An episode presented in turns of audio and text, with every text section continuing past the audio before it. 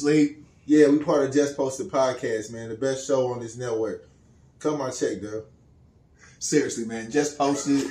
It's just me and Doja sitting back talking about what the fuck going on in the Yeah, world man. streets. Vince. We said labor of love. He said labor of love. I didn't say that shit. Shout out to uh, you know what I'm saying, everybody coming to watch though, man. We really appreciate y'all. Holla at y'all later. Hey man, this nigga just tall for no reason. gone. And he Peace. do regular jobs. Don't forget that.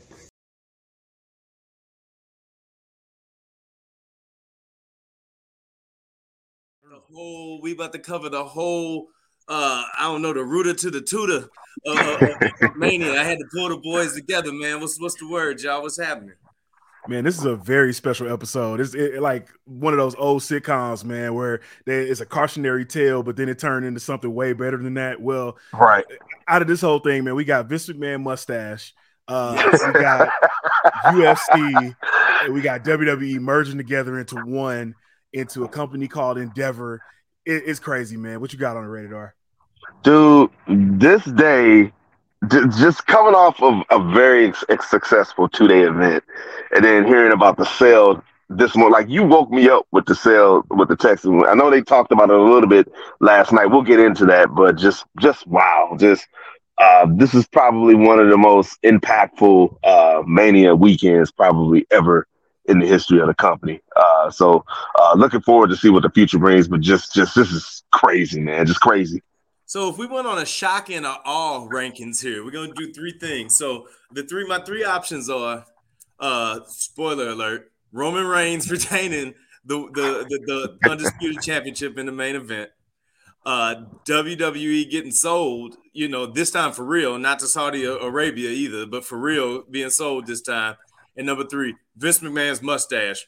Rank those three things from a from a from a shock and awe output from this weekend. Well, I gotta say, man, Roman Reigns retaining is like not shocking at all. I, I like what everybody said. Now the IWC is up in arms. Everybody is like, "Yo, that's the wrong move. It's the wrong call." All of Cody's people uh, are mad about it, but it is absolutely the right call because you bring in Cody Rhodes. It's exactly a year that he's been in WWE. If he wins the championship immediately, there's nowhere else you can go with the story also you got so much more story to tell with the bloodline man we, i'm just waiting raw comes on in a couple hours i'm just waiting for roman to be like hey i want my match which i do to the usos so not shocking at all i got uh wwe being sold and then at the top vince mcmahon's mustache All right, so Vince McMahon's mustache. We, we table that. Roddy, let me let me uh let, let me hit for you rated on man. What's the word? Uh, so yeah, uh, yeah, my, my number three uh, is, is probably going to be uh, now. Uh, it- it's going to be Roman winning. Uh, uh, you know, the way that the sale went, uh, it makes more it makes more business sense to, sense to uh, keep him as champion. Uh, I'm pretty sure we'll go into details with, with more information with that. Uh, uh, number two, uh, again, uh, WWE being sold uh, to just just first of all, them being sold with immersion with the UFC, man, I did not see that ever, ever happening. Like, like I don't even know how that, it's gonna make sense. I guess with more and more now, they're they're both becoming more and more mainstream, specifically UFC. Man, they they've done they. I mean, they, they dominate that that aspect of combat sports when it comes to mixed martial arts. I mean, they're they're they're the big dog, and just I know you know UFC and, and WWE have been in bed together before with advertising before in earlier days, uh, but just seeing like you know from 1993 until now, seeing where it is, it's just crazy. It's, it's crazy. And yeah, number one, we got to talk about that mustache, man. Like yo, you being on CNBC with that mustache, looking like uh, Hitler. I, I don't know if we can even say that on here without being just it, it, they look crazy, man. Okay, but yeah, it's. We- that mustache. we on that feed must have- the, we, we we on the feed and the and the uh, channel. It's all good. Okay. he looked Yeah. like vicente he's like that's Yeah. you know you know the guy the guy that did the sexual assault stuff that wasn't me that was my brother vincent i'm Right. vicente Yo, So no, really man. like I, I'll, I'll give my I'll give my uh, I'll give my rankings real quick. I'm going a little bit of a different thing. The sale the sale is third for me because we knew it was getting sold at some point. Uh, talk about the destination what all that looks like, but the sale was number three for me. Uh, number two was Roman, and here's why. And and, and, I'll, and I'll give it. I'll go into a little bit more depth here in a second because that was some of the bravest storytelling that you've seen in WWE in a very, very, very long time. Like Mhm. it- it's remarkable that they that they decided to do that because under the aforementioned owner of the mustaches regime, you would not have gotten that type of shock and awe in many years, like where a guy came in and retained that way. It was always about, you know, the season ends at WrestleMania and then we'll worry about tomorrow when tomorrow gets there. I never bought that old we done booked a year out in advance stuff. Like, nah, man. Nah. Because if you was doing Right. that, you would realize you was booking yourself into a corner with a lot of these things. And then number one is not just the mustache, but the audacity of the mustache, the combination with the Christopher Reeve slick back, and then the, uh, and then the what would you like, sir? Mild fire or picante uh, taco sauce pan he had with the food. Like this Yo. McMahon looks like a first base coach for the Pittsburgh Pirates in 1987 right now. Yo, yo, man, hey, man, man, it looked like you know when you go to the barbershop now, they got them fibers. Like it looked like they sprayed them fibers on all on his eyebrows, his mustache, and in his hair. Dude, like what the hell was going got, on? The, uh, he got the Carlos Boozer. Yeah, yeah. He got the, Hey man, hey, he this, got, this that, man he got, is he got that definitely having. Spanish conch in his head. Yeah, he's definitely having a Burt Reynolds summer. That's what he's doing, man. He is Magnum PI out here in these streets. He looked like he looked like he got a concentrated, uh, reduced down version of Jägermeister slick through his head, and then he had a little bit left on his finger, and he scratched his face and just had it up there. Man, he looks I'm telling you, dog. He looked like the V for Vendetta mask. Like, I'm looking at him, like he's back with the, he's back with a with a heelish turn. But he really came here to like liberate us. But it's really you still blowing up buildings and being a heel and kidnapping women and stuff, dog. Like the V for Vendetta dude was a he was a complicated cat. He had a chick on the ground for like seven years, and that's very Vince like. If you want to keep it up, so Hey, this ladies, is true. ladies, ladies, ladies and gentlemen, anonymous just sold E. WWE. right. so so I don't know, man. Uh, I, I I certainly I I don't I don't intend to stop talking about this mus this mustache for many years, but uh, there'll be a lot more time for that. This little pencil thin joint, like he got. Hold on, man. He got that. He got that. Damn. I took it down too low on that side mustache, and then you gotta go back. You, you try to bring it up from the bottom, and then it stay there. First of all, man, Vince McMahon has been in our world since like 1981, right? Like Yep, before yep. I was even here, Vince McMahon was a guy. You can't reinvent yourself with a new look in 2023, No, bro. You've been no. around too long. Not No. you're 70 something. You can't Right. make He right. new I think. John Cena you're putting the same stuff in his hair though that Vince Yeah. is though. Like Yeah, man. rocking with the same cat. Yeah, yeah. And again, man, with John Cena, man, it looked like they took that two guard too far back in the back of his crown and his head, man. I don't know if that's that or if he balding, man. I don't know. John, John looked like he'd been sleeping the same spot too often, and his hair just got spread out and got matted Yeah. down in the joint. Like yeah, yeah. I, I don't know, man. But put the hat so on. So there's a lot to come away from this while talking about Vince, and uh, you know, I want to I want to touch on WrestleMania in a second, but I want to kind of talk about the landscape. And with this being clear, you know, everybody shout out to everybody who's tuning in live, checking stuff out. First of all, shout out to Daryl too. I think somebody stole the electricity in the in his neighborhood. Uh, maybe Vince McMahon uh, stole the electricity like the dude that used that little burglar that used to be on um on Looney Tunes that had the little sack over his shoulder. That, that's what Vince looked like too. Maybe he stole the electricity off the south side. But uh, Daryl Daryl will be back in. But um, we're, we're recording this. We're going live with this. You know, couple hours before Monday Night Raw, following WrestleMania. So I mean, anything that we're talking about, if you listen to it later, some of these things may have revealed itself by then. Some of it might not. But starting off with that sale and what's what it looks like, you know, a couple of months ago, obviously there was a conversation about, you know, whoa, the, the false panic, the internet paranoia about the Saudi Saudi Arabian trust bought it. But then, you know, Endeavor, which made that leap a few years ago to, to grab UFC, bought it. In some regards, it makes a lot of sense being in that in that type of entertainment, the event entertainment brand that they're in. But man, it's really is a huge move because for for Endeavor, this is the biggest property they own. The WWE dwarfs U- UFC. So, what are Mhm. y'all thoughts about you know a a ownership background like that acquiring WWE and what that can mean for it? Man, I think that, that's that's a lot of where big companies are going nowadays. Like if you if you think about cats selling off they they they musical cat, catalogs or movie rights or things like things of that nature, content is king. And you're going to see more and more companies buying up com- other smaller smaller other companies that produce content on a regular basis so i think that's what we're seeing there they're both in the live entertainment business and the, they're both putting on TV shows, but then also getting live gates and getting live events. So I feel like the I hate this word, but the synergies are there for Endeavor, WWE, and UFC. Mm-hmm. Uh, myself again. I'm just, I'm just, I'm shocked. Okay, okay. So we know it's scripted, you know, and I, I, I'm just shocked that you know UFC went to that depth to acquire uh, WWE. But like you guys just like RBS just said, I mean, content is key right now. I mean, that's what everybody's talking about with, with you know with social media and streaming services and stuff like that. And uh, I, I'm I'm just kind of intrigued to see you know how this how does this go in the future. Well, like when we have an event where it's combined, when we have a WrestleMania slash fight festival that's going on, like dude, Jon Jones is fighting in July, and and and they're having international fight week.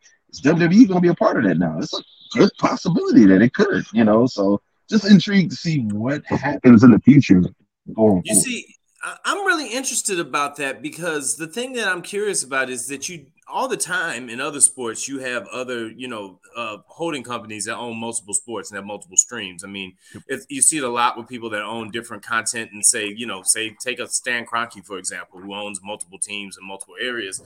I'm not 100% convinced that you're going to see them cross over really. I think you might see an easier pathway for guys to interact with it, you know, like, but you've already had a lot of that. You've had Brock, you've had Daniel Cormier, who's been a part of things. You've had like these personalities that have been a part of it.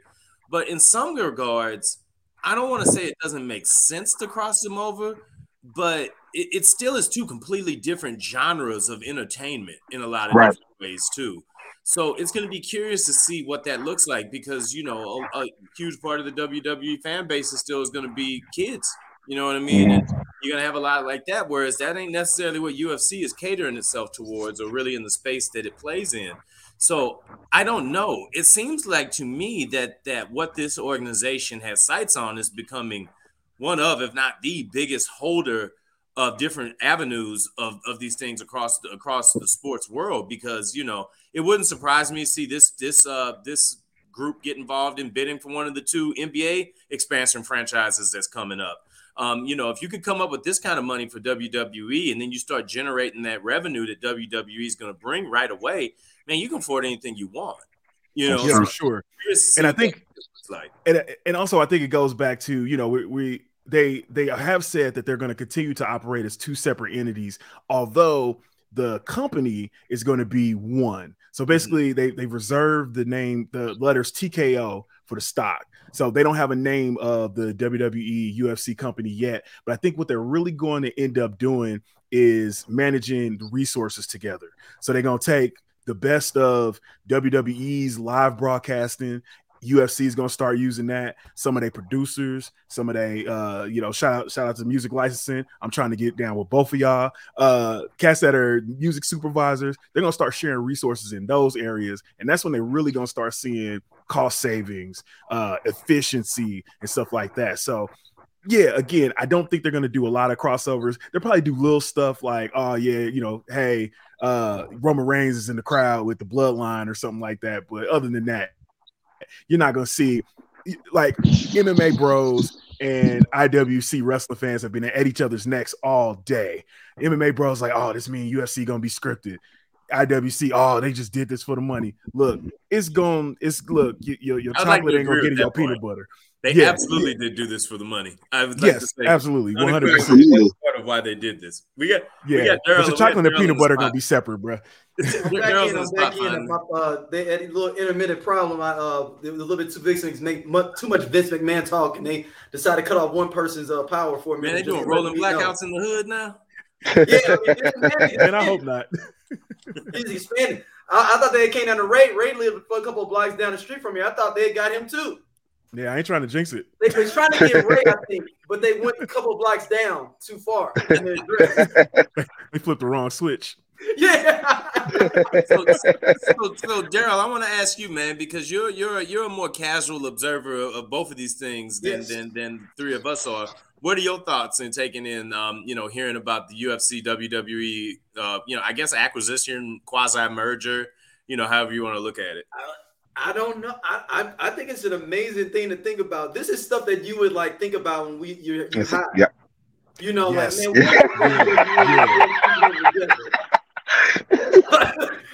this is like a fantasy draft. You're like, man, what would put Jordan and Magic Johnson on the same team? Man, I wonder what would happen. We finna find out what's gonna happen.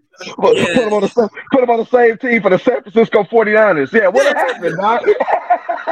This is like know all the how people. it works, man. This is like uh, in Saturday Night Live, the, uh, the, uh, the, the Chicago Bears dudes, and they was like, uh, Mike Ditka was a miniature versus uh, the Denver Broncos. Oh, Who will win? yeah. You You like, um, Dick thi- at nine six. this is uh this is you know so there's a lot to there's a lot to unpack in this there's a lot to look at what it all means um i don't think i think it's going to be a little while before you really you know notice anything that happens in this space you know if anything quite honestly what it might actually end up looking like is a bigger pipeline for like nxt we got You know a what I question mean? in the Like- crowd real quick. what you Y'all go we got there Put some the What we got? on the WWE card. Some of the fights as in like the ufc putting some fights on the that's what you're saying. wwe card Man, no, I I don't not. think. I, I still think those are two completely different things. I mean, it doesn't Yeah. make a lot of sense to cross pollinate that way. I mean, because they're, they're, there's two completely different things. And one thing you don't want to do is if you've got a, a, a legitimate, if you will, uh, sport like UFC that people are gambling on, that people are making Mhm. real financial decisions about, you don't want to be putting that thing into a place where people know that to a certain extent the outcome we know where things are going that's a dangerous precedence to set and it can actually cost them money with partners like draftkings and things like that Mhm. Although WWE is getting in bed with that, but go ahead. yeah and it Yeah. is Yeah. it is and you know what wwe being on a uh, being on a uh, a legitimate gambling as a legitimate gambler myself the Oh, wwe somebody just put in there. How much more gambling will we see? Yeah, like, like you know, the WWE doing that, that um, that that that doesn't make any sense to me. Like, I, I think I was listening to Yeah. Bill Simmons podcast and had Brian Gewirtz on there, and he was like, "Yeah, too many people know what's going to happen. Like, you can't do Right. it unless you just like held the finish and just left it between the two wrestlers and didn't tell them until they got ready to go out. But how can they even make a match that way? Like."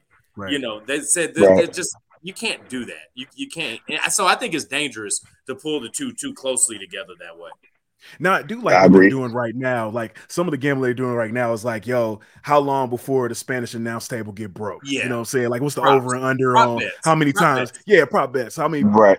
finishes gonna get kicked out of? But yeah, the actual finishes of the match, man, y'all going too far. yeah we can't we can't we can't do that one um so like but the thing i do think is, is that you continue to see the wwe get deeper into nil stuff. The wwe is opening up pipelines to bring in a lot more talent. I mean hey maybe a guy isn't trying to you know be a mixed martial artist fight until he's 38 if he realizes it now hey i work for a company where i can go and get involved in uh in this and start training for a pro wrestling career. You never know. That's I, true. mean, I, I, I do think about you know what ken shamrock told me some years back when i interviewed him that he said man i did more damage to myself in the time that i was a pro wrestler than i did the entire time i was in mixed martial arts Wow. like, he says, close. My knees got shot, my back, like it's just he said it was way harder on me than any fighting I ever did. So you know, it still takes a cut a, a cut a guy to be a part of that. Somebody said, I just hope they don't adopt the UFC. Let's talk about the that. key right Yeah, there. That's the yeah, key That's right yeah.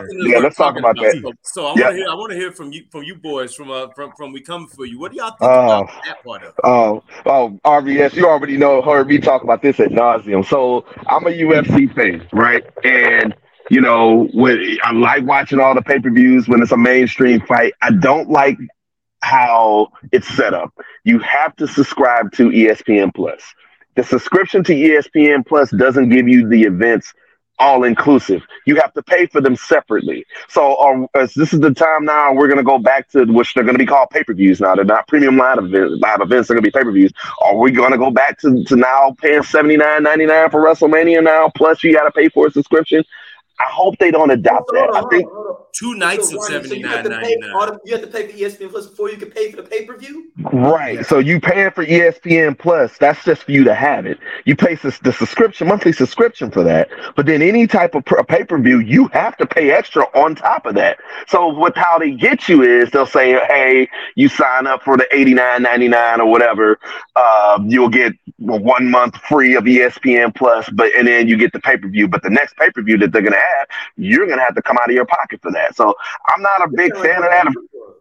Yeah, I'm not a big fan. Exactly, exactly. I'm not a big fan of that. Uh, but it, it's it's, going to be interesting to see. You know, bec- to me because their pay per view models are so uh, so much different. Like hell, that's how they the majority of the talent. I think, if I'm correct me if I'm wrong, but that's how they you know get their paychecks for the most part is from their uh, premium live event sales. So I wonder how that structure is going to change. Now, actually, though, the talent actually came off better when there was a pay per view model. So they actually lost money when all the pay per views went to streaming because it was a if you were on the pay per view, depending on where you were in the card, you got a cut of whatever that pay per view money was. So for the talent, it's actually better. Now, with that being said, I ain't paying for no pay per view every month No, from WWE No. on top of Peacock. Look, I, I and I like the shows on Peacock. Don't get me wrong, but I'm gonna stick to my 4.99 and I'm just gonna go to Mania at that point. Just just, want you to keep going to Mania from now on. I'm not paying for no pay per view. So, two So- ni- two nights. No, damn, somebody said Brock Lesnar gonna hold a belt in both companies. I'm gonna tell you. I'm gonna tell you which one he not gonna hold no belt in. yeah, I, uh, yeah, me too. Because if you Now, go there, hold on. Now hold on though. Hold on though. Because Brock Lesnar is the cat that take world championships from all the black dudes. Who the, who the world champion right now? Oh, for Jon Jones. I'm just saying. Brock might be coming for Jon Jones. Jon Jones gonna knock his ass out, man. That ain't what you want, Brock. no, it's not. want, It's not, man. Don't do it. Don't do it. Hey, so so talking about that pay per view model though, I do think that that's interesting because I mean, ever since the WWE Network came out, you know, that was the big draw for the WWE Network was you get all the pay per views, you get all the back library, like you know, all that's cool, but it's definitely was about the pay per view savings, you know, um, and what that looked like, you know, and having Peacock right now, uh, you know, that really drives for that.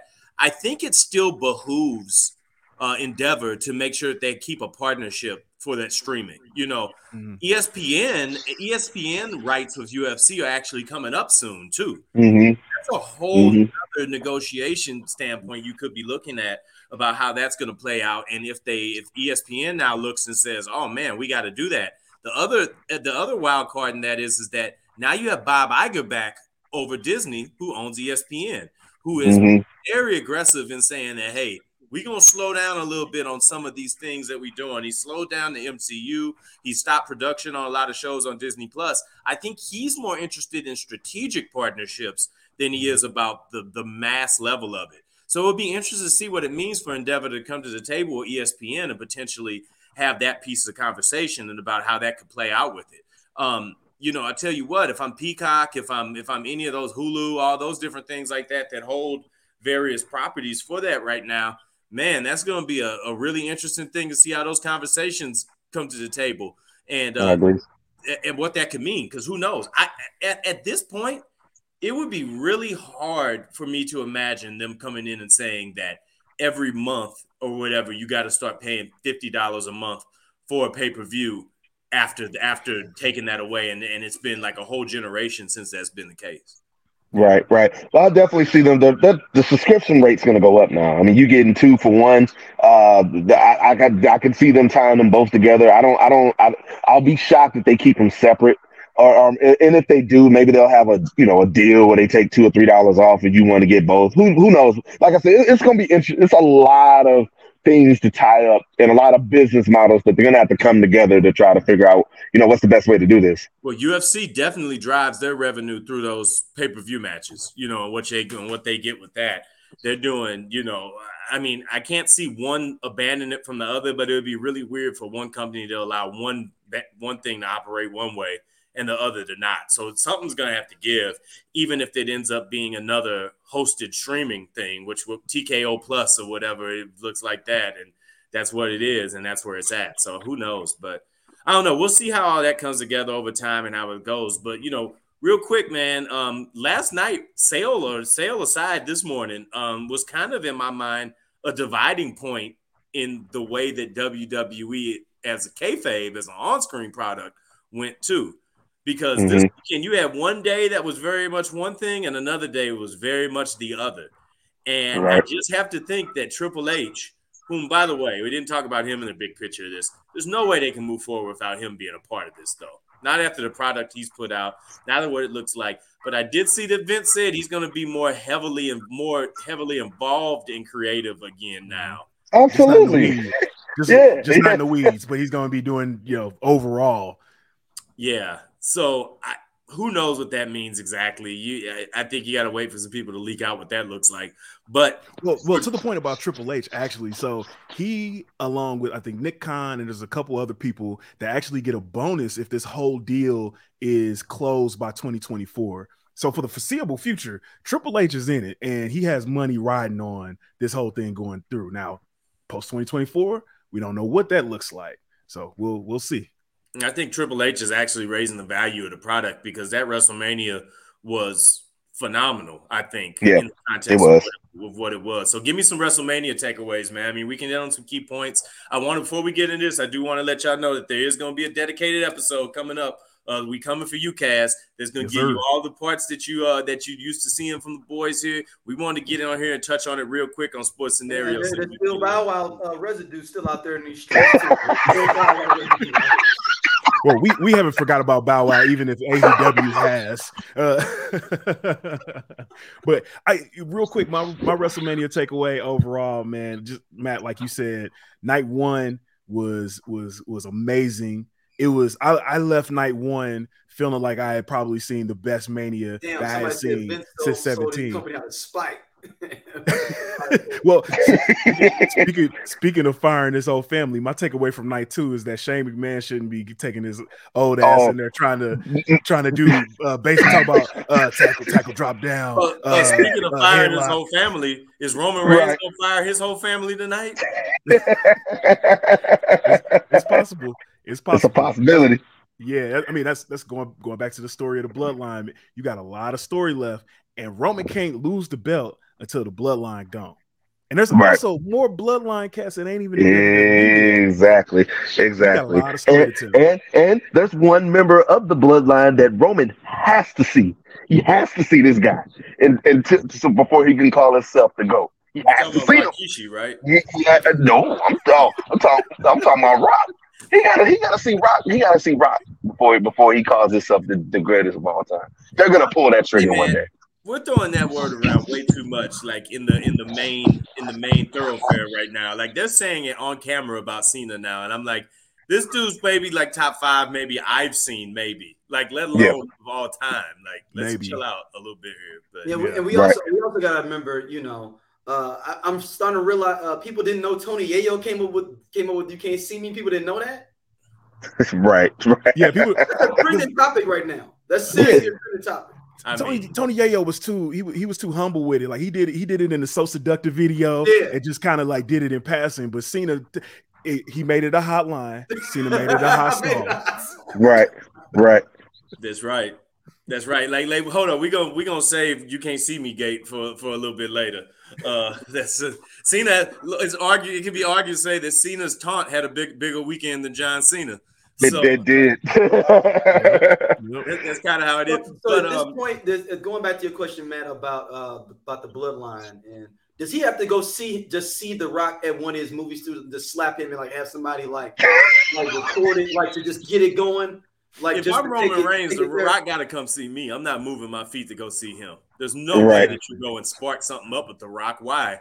He's got nothing to. He's got no reason to go and seek it. It- It's like he riding high right now in the hood while the OG in jail or the OG not paying attention.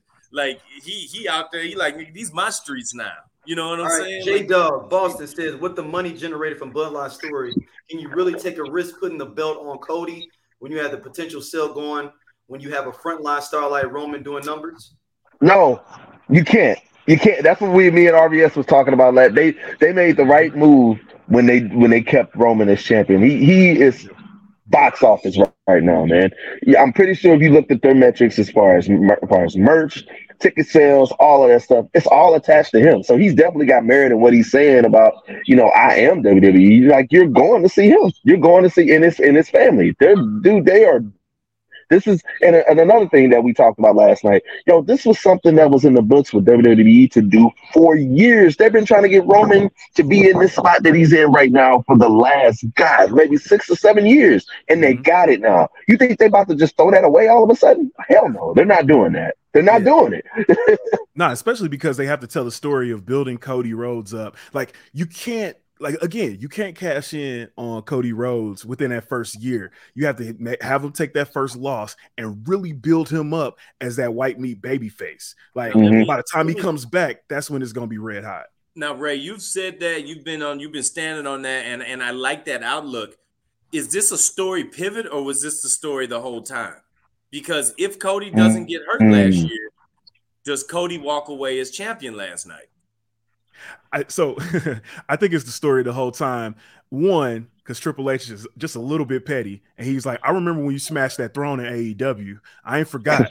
You're gonna you gonna you gonna come back down just a little bit before I build you back up." So I think it was the story the whole time. And Doesn't this sound a lot like a story that was around Triple H back in the day? Maybe. Uh, Yup. you had to get brought Yeah. down to earth before you could I'm- take. Okay, all right. He's the same guy, man. The same guy. We, we all love him. We love him, but he's the same guy, and I love him for that. that's my guy. I Is just- that when he had to sit behind Austin with the Intercontinental belt while Austin had the main belt? No, I'm talking Be about King of the Ring. I'm talking about. I'm talking about. The, I'm talking about the Madison. I'm talking about Madison Square Garden. I'm Yep. talking about King of the Ring. I'm talking about when Triple H career got reset because he was the only mm-hmm. guy that could take it. Yep.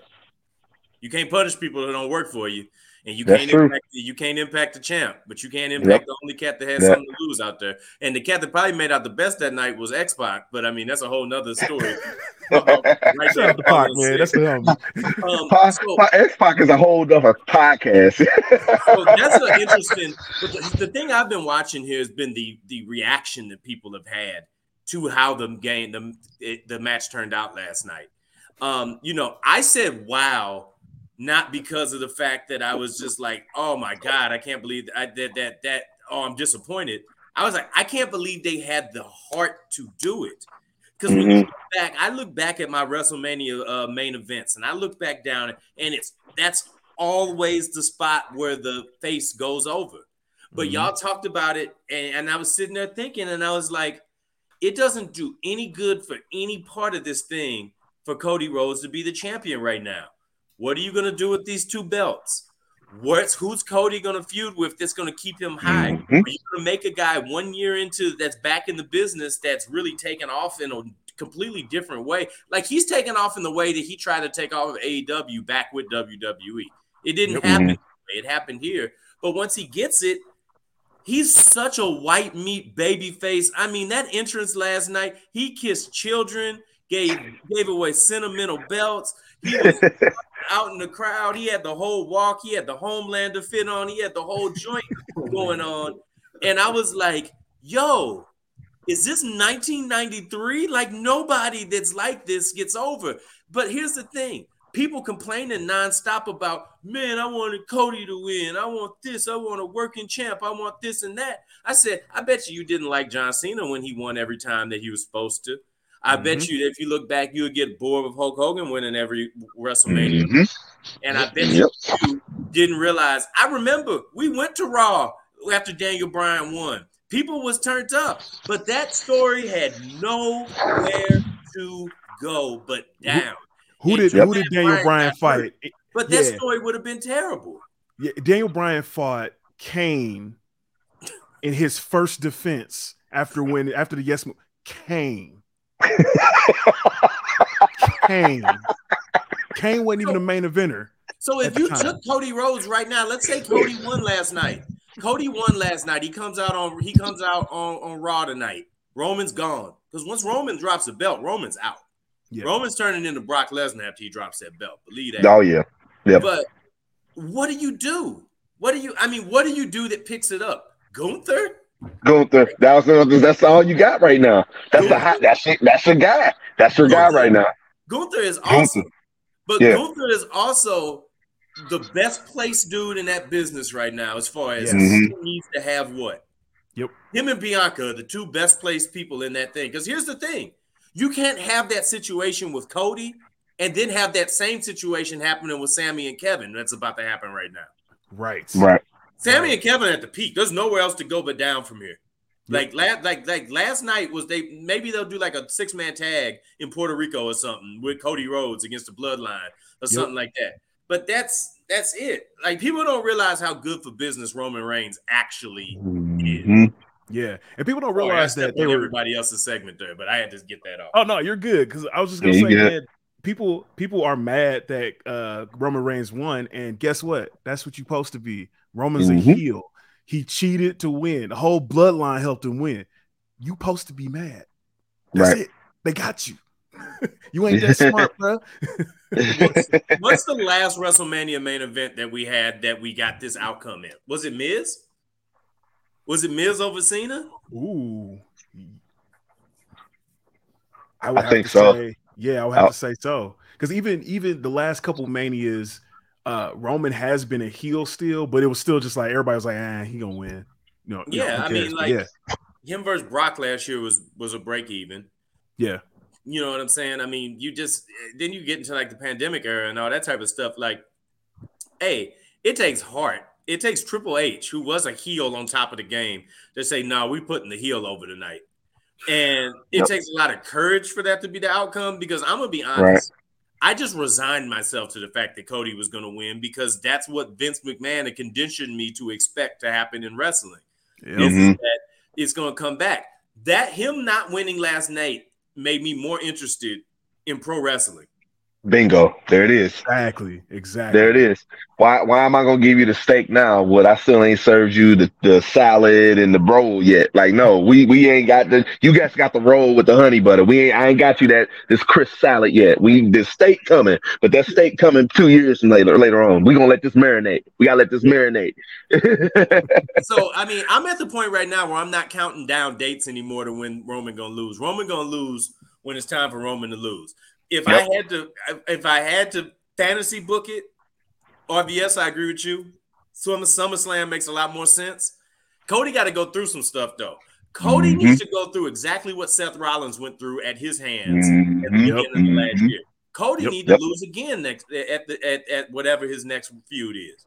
Cody Mhm. need to get down in the mud because he ain't got it through the mud the way that it looks right now.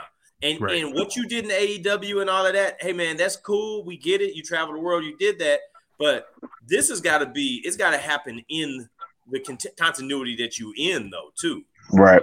Right. Somebody has some stuff for Gun- Gunther has been booked strong. You would think a match with him and Roman in the cars, but he's not a name. Yeah, but I think I still think that's gonna happen in the upcoming future. Like this dude has totally transformed like his body, you know, his his ring, his work rate.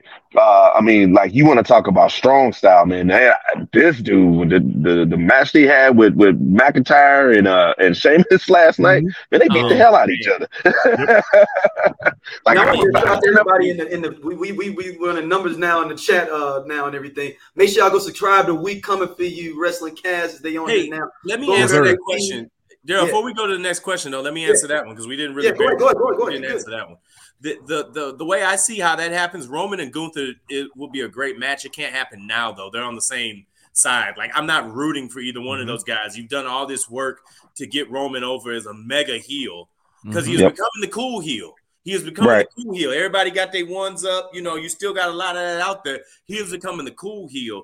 He got to keep heeling up. But then Yeah, every heel turns. Gunther is never going to be a face ever. right, Ever. Right. Right. Not who he is.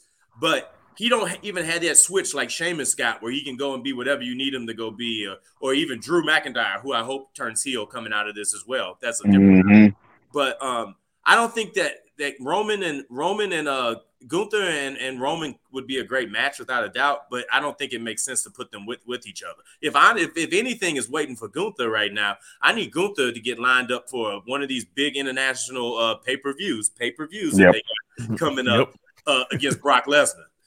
Right. But Gunther, Ooh. you don't want Gunther to lose though either. So it's kind Right. of Yeah. how you work that out.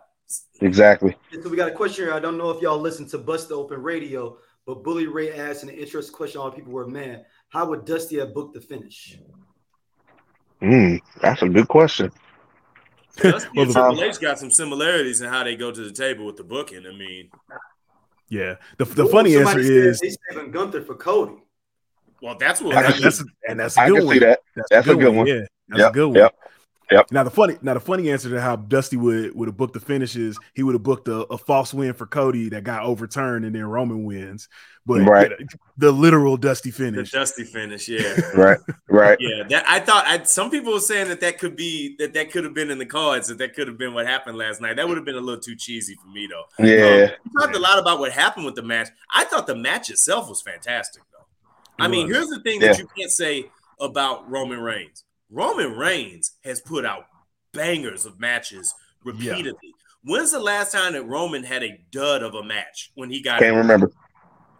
Like Can't when remember. you talk about top guys, like Roman has entered that top guy chat like at a level that there's only probably about five or six names that you mentioned with him. I'm gonna tell you what, and you say what say what you will about it. Roman Reigns' in-ring performance as champion is like Bret Hart with a buzz. He has a big Ooh. number and it's a buzz. Hitman didn't always have all the buzz. You knew it was going to be a great match. He's Hitman with a buzz. It's not Shawn Michaels. Oh my God, this dude's so amazing. I can't um, imagine what I'm seeing here. But it's also not John Cena. I'm going to overcome whatever. As far as a heel champion, with the exception of maybe Ric Flair, Roman Reigns is the greatest heel champion of all time. Yeah, he's up there. He's up there. He's for up sure. there. He's definitely you up there. And, and you really only have Flair. You have Flair, maybe Triple H, maybe Triple H, but I think he, I think he above Triple H right now. But those are those are Yeah, I the two you too. got to compare him with. You think Roman Reigns is now above Triple H all time? I think so. As far as a heel that's- champion, as far as a heel champion, I'm gonna say so. I don't know. I don't think I can say that yet. I don't Let's think I can say that yet. Let's Well, do the scorecard. yeah. I'm gonna tell you right now. I really wish that Triple H's ticker was in good shape because the Yeah. story you could tell about this version of Roman with a Triple H in the ring would be incredible. Both of them have had two incredible stables now. Yep. Both of them have had runs as heel and face champions, and both of them got to that point where they was just the cool ass dude who's just like that's that's tough. That's really Yeah. tough. And and Paul Heyman mentioned this in the press conference after that, talking about the murderous row of cats that Roman had has beat. And and that's and that's why I might have to put him slightly over Triple H. Triple Triple H, Triple H has had some cats too. He, re- he well retired Foley. He had uh I mean he lost against Taker basically every time he fought. Uh but you Not know, we- Roman. yeah, not Roman. You know what I'm saying? We talking about quality. When we talk about quality of opponent, man, Roman might be up there over Triple H. But well, one of the caveats I would throw into that, which Roman hasn't done yet, and I'm not saying that he couldn't because he most likely could, but there was Triple H took cats under his wing that actually propelled in their career. You had Batista and you had Orton when they were with Evolution. Man, when they got out and got got in their own world champions, they were they're, they're world champions, bona fide Hall of Famers. Uh, for me, if I see Roman do that, build a, build someone up who needs to like, I'm, I'm gonna say it because he's my guy. If he built up like a LA Knight, LA Knight came to the bloodline for somehow, somehow, some way, and they built, he got built up to do his own thing, and then they clash. Did I would like to see something do like that that. with Sami, or is it to be to be seen if that happens? You got a point. Okay, Did okay, Roman not okay, put the rub on Sami Zayn and say, "Hey man, okay.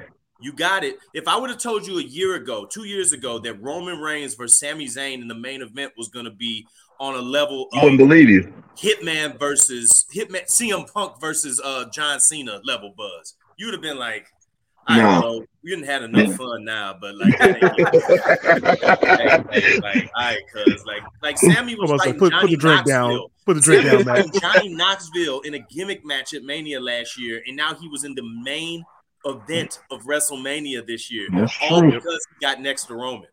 Yep. That's true.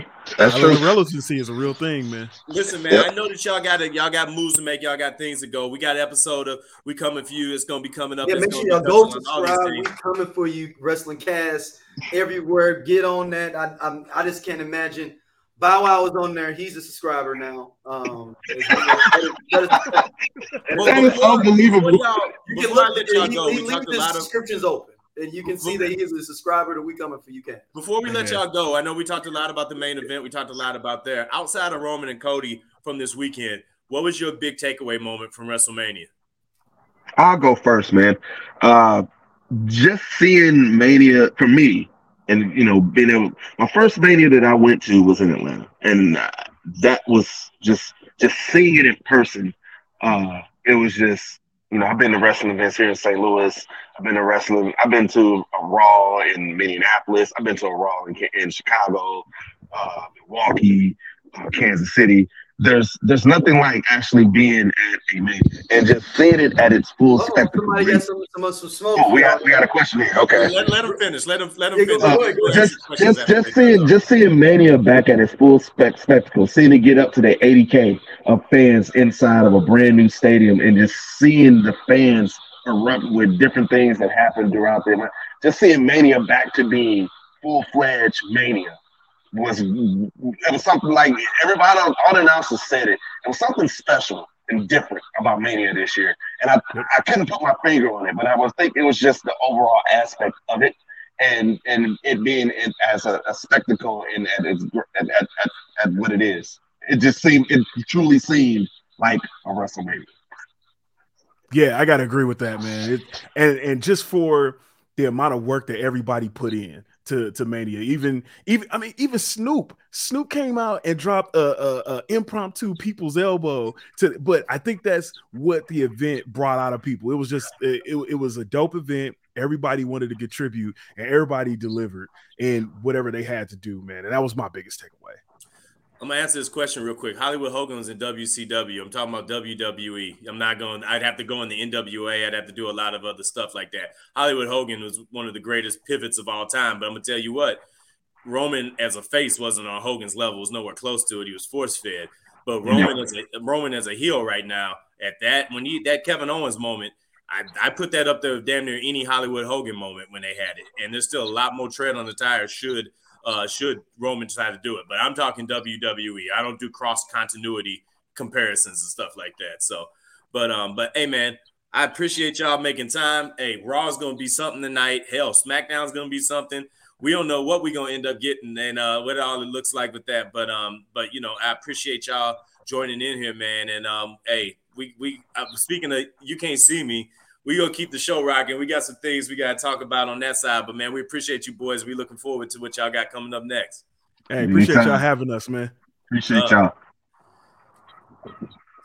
Make sure y'all go subscribe. We coming for you, cast. That's That right. part. Put it over. Shout, shout, shout out to all the new subscribers, man. Y'all, y'all doing y'all thing, man. Hey, hey, y'all keep coming. This is the only show that continues to grab subscribers, even though they don't have to do shows, man. That's power. That's power. We got it. NWO story changed the business. They still talking about I think he's, Hogan. you're arguing with yourself, bro. I'm not talking about that. I'm not saying that none of that didn't happen. I'm not saying that none of that didn't happen. I said I'm just J-Dog, talking about WWF and WWE. Say no, you go. You go. You go. J Dog, like you won't answer my damn question. No. I'm gonna say, dog, keep going, J-Dog. Keep going. You going to acknowledge Hulk Hogan? I was alive in 1997. My guy I was there. I definitely know. Hogan was on point. Hollywood Hogan. Hollywood Hogan's turn might be the greatest storyline in W in wrestling history, but it happened in WCW. So. What's up, y'all? This is RVS, This is ROD, aka Rated R. we are the We Coming For You cast. And we talk about pro wrestling from a black dude's perspective. Tell them what they can expect on this here podcast. Oh, we gonna give you all the raw and dirty and the everything black from AEW, WWE, Impact Wrestling, and any other wrestling in between. If you want your wrestling unfiltered, uncensored, and you want it raw, you need to subscribe to the We Come For You cast. Right here on SOLC Network. Go to Angel, Angel Reese, man. That's what I'm saying. How do we categorize this? The the the it's like the Sha'Carri uh Richardson uh sequel is is in play now. Fight standing up, Uh, fighting for the hood. Yeah, in- I don't know. This one's a face little of bit all different because things. you have a great uh, one, a white woman heel involved with this. Sha'Carri was just fighting against the system. You have a straight white heel you are fighting directly against here.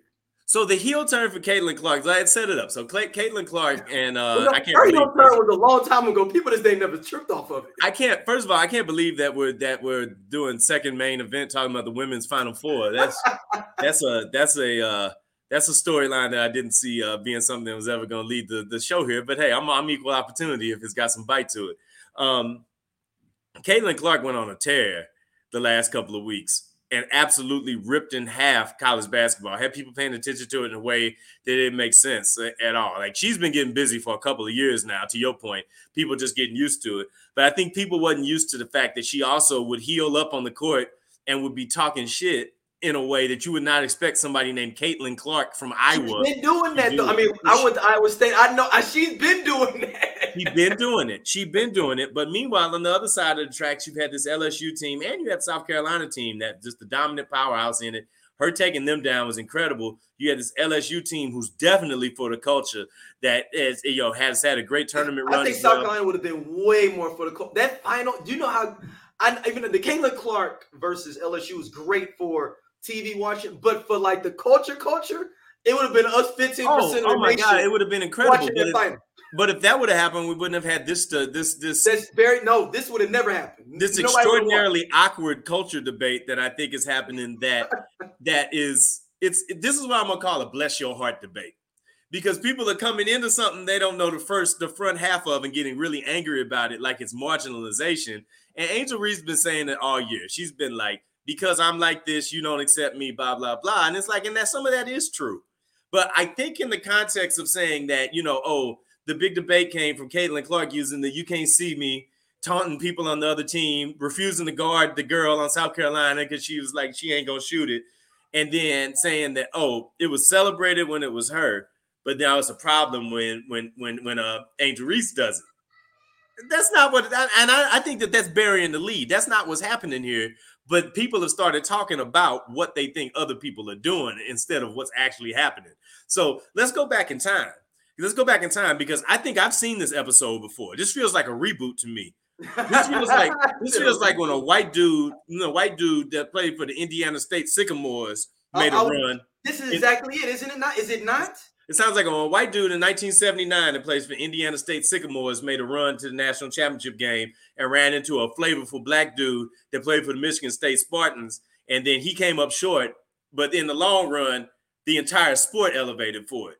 And we still Good have people. out. Good call out, man. Good call we out. we still have, and I'm talking about Larry Bird versus Magic Johnson when it kicked off in college and it took off and it became the defining and still the most important rivalry in the history of sports. The most important rivalry in the history of sports because without both of them in going into the NBA and having the fanfare they had in college, the NBA is not what it is today. I don't care who came through. It's not. You had incredibly exciting players before Magic Johnson and before Larry Bird. And then those 25 or so years before that point in the NBA, eh, it was all right. People watched. It was it was good. It was high quality basketball, but it wasn't the cultural cultural phenomenon came after that uh, rivalry happened, and that rivalry took off because of race. It took off because of race. One dude went to Boston, one went to LA, and it kept on rolling. And now you still got a whole generation of brothers who refuse, who refuse to interact with the Boston Celtics. In this very city of St. Louis, Missouri, who look at Jayson Tatum, the greatest basketball player in the history of the city, and they say, I can't root for him all like that, though, because he played for the Celtics. Dude, you talking about Nate? There's not just this is. I don't know if any other team is racially disliked, besides by by by black people as much as black people dislike the Boston Celtics. So it's the Boston Celtics and Notre Dame. Those are the top two. Or Duke, or is it Duke? It's a lot of brothers that like Duke. A lot And, of and. Duke kind of changed the corner a little bit when they start getting a lot more brothers. If this is pre '96, then we could say it was. I Duke. can go with that. I can go with that. But if it's pre 96, Duke also wouldn't have the prestige it's got now because Duke really took off in like a Yeah. couple years before that. So it's hard. Yeah. Notre Dame got long legacy of nah, uh-uh, nah. Anything that's got the Irish in it, black dudes would be like. man, we I don't- ain't, man. So Boston's got the Celtics, the Irish with the Shamrock. I mean, even a brother is staunch as Bill Russell, but Bill Russell was like, man, I don't go back there. They couldn't even get Bill Russell to come back. So, like, that's the whole thing. But when I look at this, Listen, I hear what people saying. I get it. I get the identity politics. I get all of that. I also, in my opinion, I'm seeing a lot of projection in this too. I'm seeing a lot of people projecting how they feel about way bigger topics onto this situation right here. And in my mind, being an ex-athlete, being somebody who has covered sports for the majority of my adult life, I just see two people competing with each other and going after. What I don't see is, is that Caitlin Clark, when she looked at Hailey Van Lith and uh, and and and and looked at her and told her to shut up, you down about 15 points. She talking to white girls, and and, and nobody talks nobody talks more trash than her. But we, but we've been here though. Yeah, but it's this is good for women's basketball. I don't care Oh. what nobody says because next year they got to have LSU versus Iowa in the first Oh. in the non the non con. Bruh, Caitlin Clark's got two more years of eligibility. She's making like millions and millions of dollars on the NIL right now. She should stay in college as long as she can. College women's basketball is pro too. basketball. That this is pro basketball. More people are going to watch the it's women's final four in these games next year because of her than they're to watch the WNBA. It's just facts. It just is what it is. Like Brittney Griner went through everything she went through to get back over here and stuff like that, and that buzz has already died down. Like people just the WNBA don't move numbers like it does on the other on this other side. But Do you, think that this could be the? I mean, do you think this will be? I mean, I guess it's that's a hyperbolic uh, question. If I'm saying, do you think this can help kick off more love for women's basketball and expand into the WNBA? so here's the thing that's got to happen is I mean, that with your with your analogy, I'm saying your analogy took the NBA to the next level. Those two men literally took the NBA to the next level. yeah, exactly, From that point, from that game to the you know up forward. Because th- what it would State take- beat Michigan State in the non-con earlier that season or something too. Yes. So here's what it would take for this to happen: is that number one, Angel Reese has got to go to the WNBA and be a star. Like she's got to go to the WNBA and be a star. And Caitlin Clark's got to go to the WNBA and be a star. If we're talking about if it's going to pick up women's sports in general, like have the same impact that Magic Johnson and Larry Bird had on um, on on college on, on professional basketball, they had to deliver at the next level, and people's interest had to follow it. So it was there already. Um, but you also have a high level of talent right now, just in college basketball in general. So you know you have Hailey Van Lith is at Louisville. You had the the the twins at, at at Miami that are doing numbers in the social media space and stuff like that. Like that's another place that you can mobilize if they can hang professionally. You, the best player uh, outside of maybe Caitlin Clark and Angel Reese is uh is is Paige Bueckers, and she been hurt this year, and that she gonna come back next year. Like you got all the you got a big surge of talent coming to the WNBA right now, you know, but it's gonna really take it. Sometimes it takes a de- defining rivalry that then transcends too. I would love love for this whole hoopla we got about the you can't see me gate or the it's okay when they do it but not us or hey people don't like people that look like me but they rock with people that look like them like hey i'm i'm i'm cool with all that if it ends up generating dollars because after that we getting into identity politics that that that that can or cannot may not be true you know what i'm saying Every every in every sports industry has been built and took it to the next level off a race. If you look at like big trending Boxing. situations where they went up to the next level, where it was like, oh, it's all this. Then it was like, oh, okay, everybody's kind of cool again. And then it's like, oh, Nothing goes- generates nothing generates dollars and interest in America like race. Nothing. Race politics makes it go. That's the most that's the easiest way to get through it. If you want to get something mobilized, have a white dude that white people get behind and a black dude that black people get behind and put them against each other.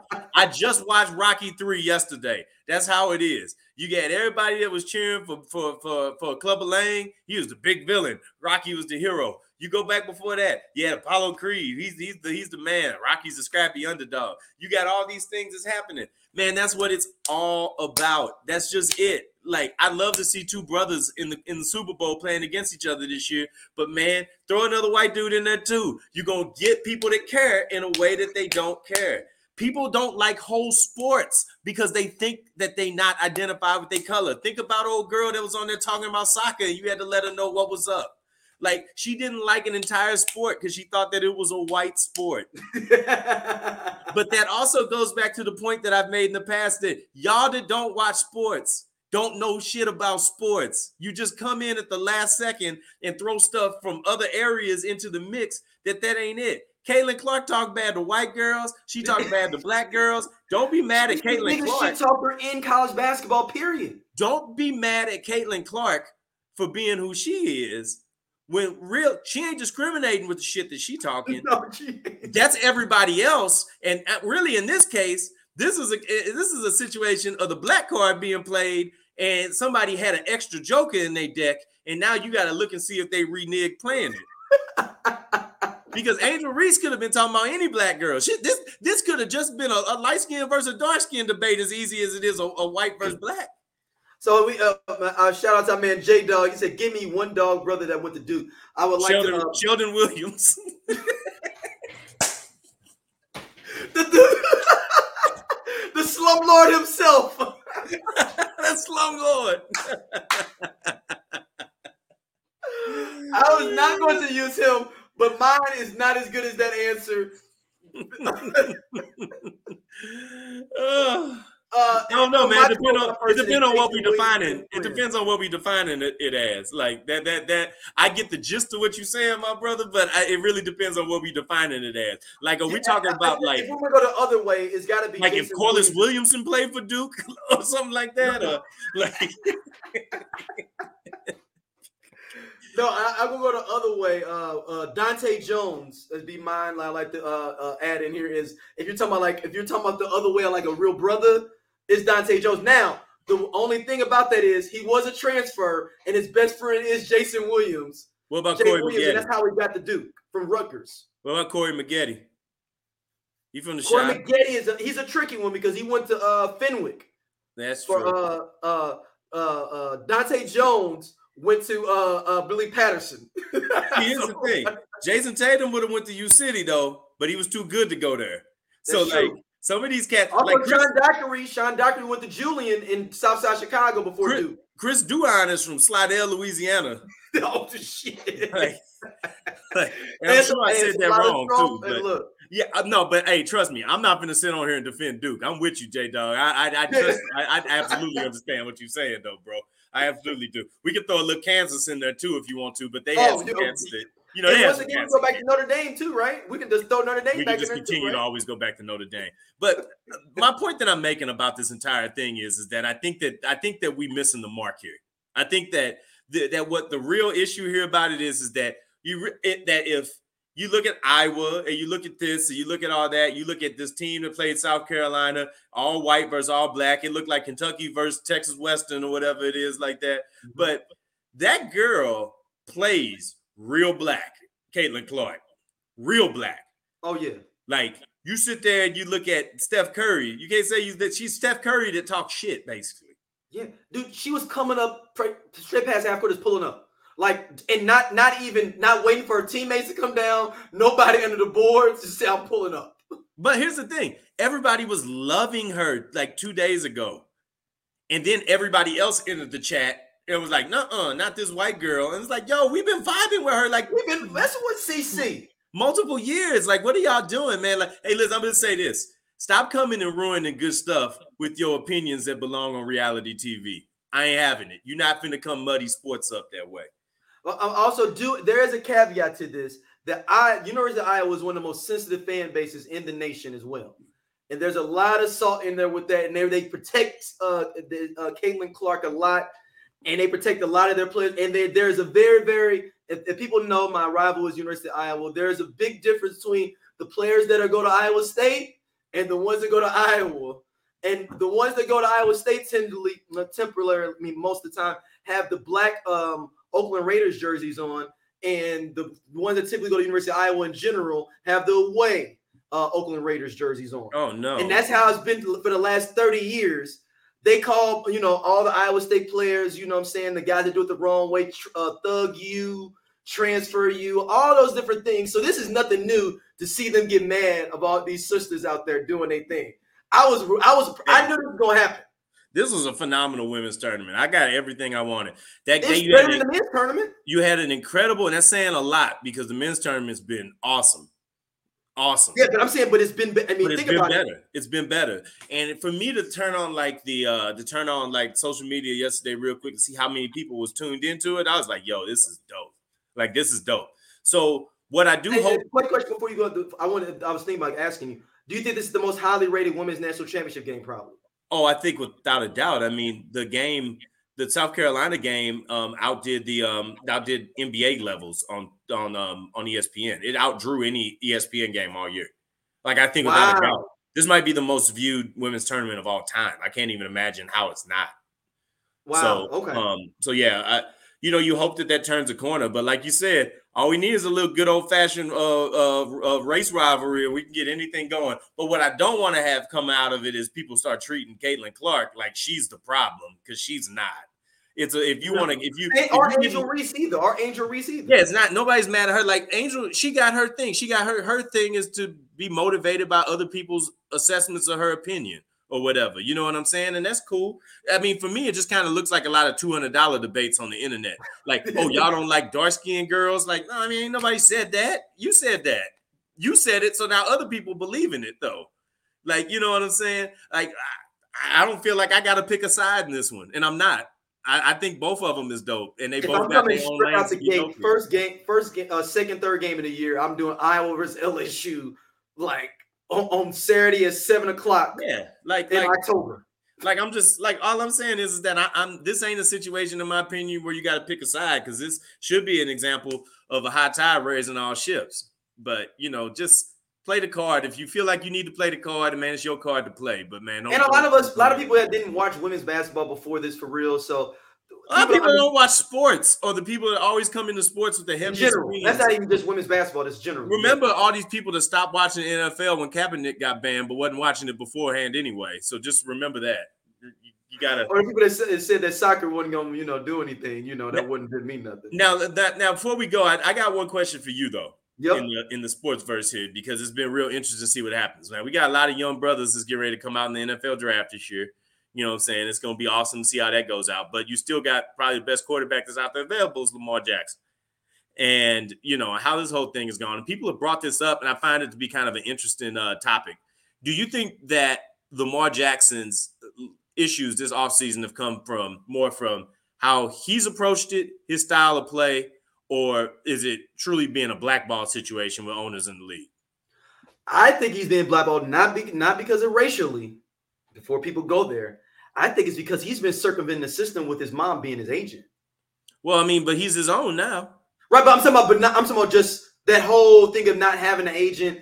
I'm not doing. I'm kind of doing it on my own. Like I'm circumventing the normal process that that goes on, and I'm just betting on myself. Like if you want to, if you want to get me, come call me. So do you you think it's uh you think it's a it's not just the owners, it's the whole system that's that's backing out on him? Oh yeah, and the problem is, is I think they can they're gonna get it caught up with it potentially if no one picks him up and there's not a real reason why he's not being picked up.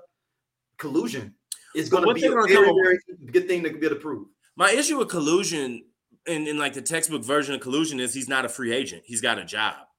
So it's not that he doesn't have a job. The Ravens extended the uh the, the contract to him, and the Ravens don't want to trade him, you know, for whatever. Yeah, obviously you don't want to trade Lamar Jackson. If you take him off that team, oof, I mean that that, that team's awful. But the problem is, I think a lot of those owners speaking up ahead of time puts a tink in that of saying, "Oh no, no, we we never we don't have no reason." that's a great point. That's a great point. I just think I'm if not. No, no, no. nobody said nothing, then I Now think here's my thing. Here's my thing. What I'm saying when I say that is I'm talking about how it could be seen as a textbook example of collusion. Oh, they're I gonna say he got a job. In my mind, people deciding that they don't want to get engaged in this is it's ridiculous. What's the hardest thing to get in sports is an in prime number one tier quarterback because teams just don't put them out there. They just don't get out there. Like they get signed up damn near as soon as they a year before they rights even up. Like it just don't happen. But when I look at how this is being handled and, and everything that's going into this, like how many teams that just have no sense to buy out of it, like it makes sense now why the Panthers didn't get into it. They was moving up to get, uh, they wanted to do something different, you know, Mhm. whatever. That that's that's their choice. Some of these teams like Atlanta, you know, Atlanta definitely. Think about Lamar Jackson in Atlanta. well, I mean, we've seen that before. Had 30 for 30. No, no, no. Different guy. Sorry. Sorry, too soon. Different guy. Um, but uh, but uh, but uh, I mean, this, I'll put it this way: And that was a two-parter. there's a lot more teams in the NFL that could use Lamar Jackson than couldn't use him. And you know, they'll move water, they'll move water and, and and make do all sorts of stuff to make things happen to get guys all the time, but nobody wants to do it for this. I think some of it is that I do think there's some places where the contract don't make sense. I think there's some places where you know it, they got a guy already, and I'm not gonna like say, hey man, the Cincinnati Bengals need to go get Lamar Jackson. Like, no, they got a guy already. You know what I mean? But you know, when I look at like you know David Carr gets 130 million dollars, and you know Daniel Jones making 47 million dollars next year, and Geno Smith gets 100 million dollars, and Jimmy Garoppolo got a gig, and all this stuff. I'm like, yo, those guys ain't moving the needle. The Lamar's out there, and Lamar is definitely worth two first round picks if you got the cap room and your team gonna support it. So this is a wild ass situation to me, and I think that it's there's a lot of things that could happen. I, I'm almost surprised that somebody's agent hasn't stepped up to um to say, listen, man, can I help out just so we don't tank out the, the market? Like we don't ruin the market. Like if I'm Joe, Joe Burrow's agent or Trevor Lawrence's agent or something, I'm calling Lamar like, hey man, I don't I won't even take anything away from this. I just want to help this get resolved so it helps my guys out. like you got a lot of money that's getting ready to go in the market between I, do you think that the, I, the uh, to add to the collusion aspect, if he wanted to go that route, them uh, with the Deshaun Watson, does that make it worse that like y'all gave this this uh, alleged rapist all this extra money, and now you know I ain't did nothing wrong, I ain't did nothing in this situation, and No, I, I yeah, I think that that I think that that could be hard. Hard. That'd be a hard. I mean. I'm saying for your for juries, a PR move. I think that's a good thing. To, I mean, you don't have to say that, but it can. It's like it's kind of underwritten in the kind of thing. the Deshaun Watson contract has made things very complicated with the whole league and how all this stuff works out. Um, I think that Lamar Jackson is catching the backlash for that. Yes, I think that the only difference, I think, when I look at some of these guys like Justin Herbert, when I look at guys like even Pat Mahomes and Josh Allen, all them, they wasn't trying to go to a different team. Like the team they were on was just trying to keep them in tow. So the expectation Lamar has got is he's looking at all this. He's like, nah, man, I see what can happen, what can happen. I want that same thing. And he's not willing to take bend the knee on it or whatnot. The cat who should be watching all this and should be really paying attention to how all this folds out is Jalen Hurts. Because Jalen Hurts, Jalen Hurts is due cash right now. He is due money today. So, like, he got one year left. There ain't gonna be a fifth year extension because he wasn't a first round pick. And like, what you have to do is get locked in with him real soon. And you saw the Eagles let a lot of guys go because they know they got to get that taken care of and they got to get in place with that. So, who gets signed first? what's that? Who gets signed first, Lamar Jackson or Hurt? Well, I mean, Lamar technically is signed already. Um, he's got I mean, for a new 32 deal, not not not not somebody like an extension deal. Yeah, I think, man, the way this is going right now, I mean, it really depends on if Lamar gets traded. Like the draft is coming up. I think people don't want to trade draft picks from this draft. I don't think Lamar could get traded before this draft, which is kind of wild because some contracts are going to guarantee and stuff like that's going to go into play. But anything can happen. So I would say that I think that I think that Lamar is going to get resolved before Jalen. Jalen's a matter of time type thing. Like. Jalen's going to happen. Jalen can happen just before camp. Lamar, they got to get this straightened out. like they got to get this worked out because, like I said, like it's starting to take bad undertones for everything, and something's got to give. I think it's gonna have to be some give on both sides, but it's got to get straightened out because there's no reason we should be having more watch about where Aaron Rodgers plays in 2023 than Lamar Jackson. That's just asinine as hell to me. And that's real. Dang, I got. I want my brother to get his bread though. I do too. I want that dude. I want. I want. I want him to get everything that's earned to him. Everything. Everything that. Everything that belongs to him. He should get it. I think that that. Uh. I think that you both got that Deshaun Watson deal and that Patrick Mahomes deal to blame for why things is working out the way they are. Though. Patrick took a whole lot of potential money for a long ass time. He took a baseball contract in a in a in a football sport. And that was always going to be an issue when you when you when you do when you do that when you cross over like that. And yeah, and Deshaun Watson just is like, I'm gonna pick this bag right now and run it up. Nobody could care less than Deshaun Watson, who after he got that money, the team restructured it so he didn't have to pay out from it. His real money gonna kick in this year because they said he wasn't making money last year when he was suspended, so he ain't really have to do it. Like Cleveland is the big homie team of the league. Like they they they gave J- Jadeveon Clowney. I mean, I'm sorry, they gave um they gave Myles Garrett money after he uh smacked old dude in the head with that helmet, and then they ran that money over to him. That's the big homie squad right there. I bet you ever even even Tyreek Hill said that autograph signed another day. He said, "Man, I was trying to sign with Cleveland." I heard they giving out the big homie money. Yeah, they giving it away guaranteed up there, boy. I bet you everybody in the league looked at that and said, "That's what I'm trying to get if they getting it like that." So One thing don't I did know, want to ask you as we wrap up, man. I do. How well, how do you thinking about baseball, man? With the faster games, man. Like, uh, I do. I did want you to kind of uh, throw, Yeah. uh, some light on that. Yeah, so I went to my first game of the year the other day, and um, you know, the first thing is, is that when you in it, you notice it. Like it's not even like subtle. Like you notice it. Like you kind of have to almost time your experience out differently as a viewer, because like you're gonna be there, and like the thing that's kind of wild is, is that like you'll go to the bathroom. If there's a line in that joint, you might miss an inning, like a straight up inning, just through just the amount of people getting like going to the bathroom or standing in line to get something. Like it moves. There's no part of the game that's not timed now that's really like getting in there. And I'm really interested to see how it like pitchers deal with it. Because you've seen a lot of guys who've had to rework their motion, have to be cognizant, as cognizant of the clock. So you got to run on base. You got to watch that run on base because the bases are bigger now. So stealing bases is going to be a little bit easier as well. But you got this pitch clock, so you got to pay attention to this clock. You got to pay attention to when the batter gets in. You got to pay attention to when the guy gets on base. Like there's a lot to it, but it feels really brisk. It feels really good. It's good to see more balls in play and more action happening because of that. Because the shift is not in, in, in alignment anymore. Like it, it was. It, it's kind of like watching a different version of the sport, but in better ways. So I, Okay. I've enjoyed what it is. It makes the at-home experience move a lot quicker. The only questions I've really got about it is, is how is baseball going to reconcile both having quicker games, but also in a lot of ways selling less product? Like, because you know, one of the big drivers at a baseball game is going to be liquor sales. Well, they stopped liquor sales at the seventh inning stretch. So the game is faster, which means less commercials, but you also are having less time in the park. So you're doing less. And then also you have these huge media uh, streaming issues that they've got right now with the with the Diamond Sports Group bankruptcy. So you don't even Bally's, right? That's Bally's. yeah, right? and that's the that's the holder of Bally's that holds uh 14 major league teams. Um, so I mean, you got a lot of things that are at ahead as far as kind of like a game style and play revolution, but also a financial change. I mean, that could impact in, in the case of some franchises, that could impact like 20% of their income this year from on the TV side, but you're not replacing it with gains that are going as long and you're selling as much at the in-game experience anymore. So I'm really interested to see how that plays out. It's going to be really wild also come the trade deadline and as the year goes along, because you still have a number of other teams that are earning money from their regional sports packages, but they're going to be able to maybe spend money and make trades that other teams aren't as comfortable with because they like, no, man, I got a little bit longer to go to payday.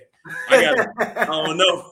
I don't know, man. Child support hit me. pockets. Child support hit me kind of heavy right now. So I don't know if I can do I'm all that. paying Bobby Bonilla. I'm gonna see you coming out this weekend. I'm gonna see, man. I got a couple things going on. You're gonna have a couple teams sitting at the house eating that Totino's pizza. You're gonna have a few teams that's out having that steak. okay. So Okay. it- no, but it's great, man. It's good. It's good. It's good pace of play. You see a lot more stolen bases. You see a lot more actions. You see a lot more of the athleticism of the game. And I think it's going to be interesting to see how the game adapts to this style that's driving it with this pitch clock. Yeah, man. That's yes. It's gonna be interesting, man. I mean, uh, somebody was like, "Man, I can't even get to the games late now." No, you can't. You you would get there. It'll just be the fifth inning.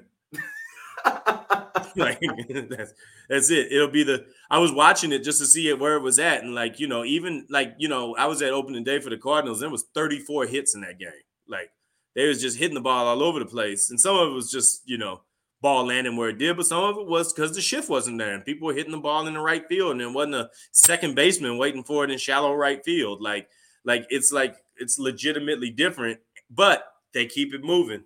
They keep it moving. Guys are getting violations. They're getting automatic strikes called. They're getting automatic balls called. You know, somebody got struck out the other day because they didn't get in the box in time. And like the whole thing is, it's wild, man. Like it's, it's a different, it's the same game, but it's different. And I think that I do think there will be some tweaks, but I think you're seeing a pretty big medium of of what I think the style of play they want to be for it to be more engaging. Oh, man, we had another episode of Sports in there. This was a dope, dope one, man. As always. Yeah, man. As always, man. Y'all, hey, we appreciate everybody tuned in live. We appreciate everybody that's gonna listen. Yeah, later. everybody jumped in. Uh, shout out to J Dog Boston. He did uh just say uh what not not Kansas. They have uh, Wilt Chamberlain and Paul Pierce. That's a top. Well, they, they, and they also got both of them, Marquise Morris, and they got uh, Mario Chalmers, who was who's Diamond LeBron out the other day. So yeah. they got that. Wilt Chamberlain is a double dog too. So I mean, I ain't gonna. He, he was a dog in the streets and on the court. So I mean, Kansas has a he- great he- he- pipeline in LA, so I can't, you know, and we don't know who's going to turn up from LA that's going to be on that Kansas squad every year. Right, exactly. Even though they had a dude named Grady Dick, and I'm glad that's over. But we'll see what's going on with that. Hey, he's a top five pick too. Yeah, all right, whatever you say. Yeah, you if your if your squad uses if your squad uses a pick on Grady Dick, you deserve whatever comes to you. And- but I bet you them jersey sales gonna be off the charts though. With like teenagers, he gonna have the the most popping jersey in the league with teenagers. For no reason. Nobody gonna know nothing about him. Yeah, yeah, yeah, yeah, yeah, yeah, yeah. Love, man. So hey, yo, like always, like I always say, man, if you're checking this out inside of the in- inside the group, man, you already know where the action is at. You know what's happening. If you're checking this out, listening, join us on Facebook at the SOLC Sports and Culture page. We try to keep it popping in there, get a lot of different contributions from a lot of different people. Um, you know what I'm saying? But I mean, we keep it moving through there. As always, you can catch the whole SOLC network everywhere. I mean, we all over the place. Daryl keeping the content rolling through. We getting into prime season for me too, so we can have a lot more of this Yeah, rolling through. we, we rolling them out. Yeah, man, we got a lot happening. But uh, you know, hey, stay locked in. We appreciate y'all, man. Peace. Peace.